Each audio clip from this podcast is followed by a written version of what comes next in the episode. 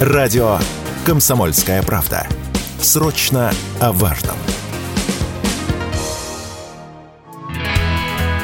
Всех депутатов пересадят на автомобили отечественных производителей с 1 января 2024 года. Письмо с таким предложением со ссылкой на решение спикера Госдумы Вячеслава Володина поступило в органы исполнительной власти регионов от руководителя аппарата Госдумы Игоря Дивейкина, рассказал источник. Как уточняется, он разослал письмо еще осенью, после заседания Совета Госдумы. В тот период было принято решение, чтобы в своих избирательных округах народные избранники использовали только отечественные автомобили вместо иностранных машин. О намерении пересадить сотрудников всех бюджетных учреждений и органов власти на российские автомобили спикер Госдумы Вячеслав Володин заявлял еще в июле этого года.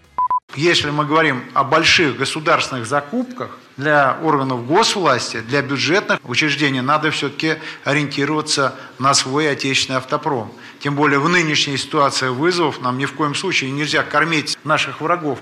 Во второй половине октября в Минпромторге составили список рекомендуемых автомобилей для российских чиновников. В предварительный перечень тогда вошли отечественные бренды «Лада», «УАЗ», «Москвич», «Эволют» и «Аурус», а также китайский «Хавейл». Автоэксперт Юрий Урюков считает, что на этот раз чиновников удастся пересадить на машины российского производства, потому что других просто-напросто нет. Наш рынок из-за санкций закрыт для импортных премиальных автомобилей, а параллельный импорт не может быть использован для госзакупок ошибок. Вот что эксперт заявил радио «Комсомольская правда».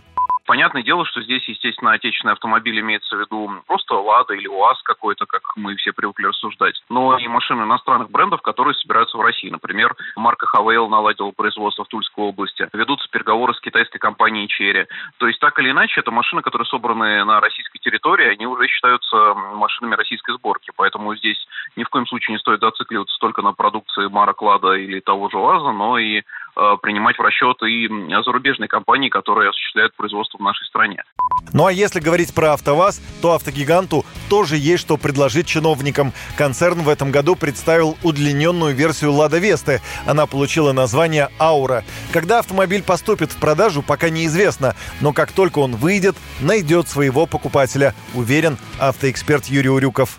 Это как раз-таки один из вариантов развития событий, специальная модификация, для, которая предназначена для корпоративных клиентов. Это не обязательно чиновники, это может быть люди из бизнеса, которым э, важен простор на заднем сиденье, но при этом, в принципе, все равно как чувствует себя водитель. В том плане, что прибавляется простор для задних пассажиров прежде всего, а при этом уровень ходовых качеств автомобиля не меняется.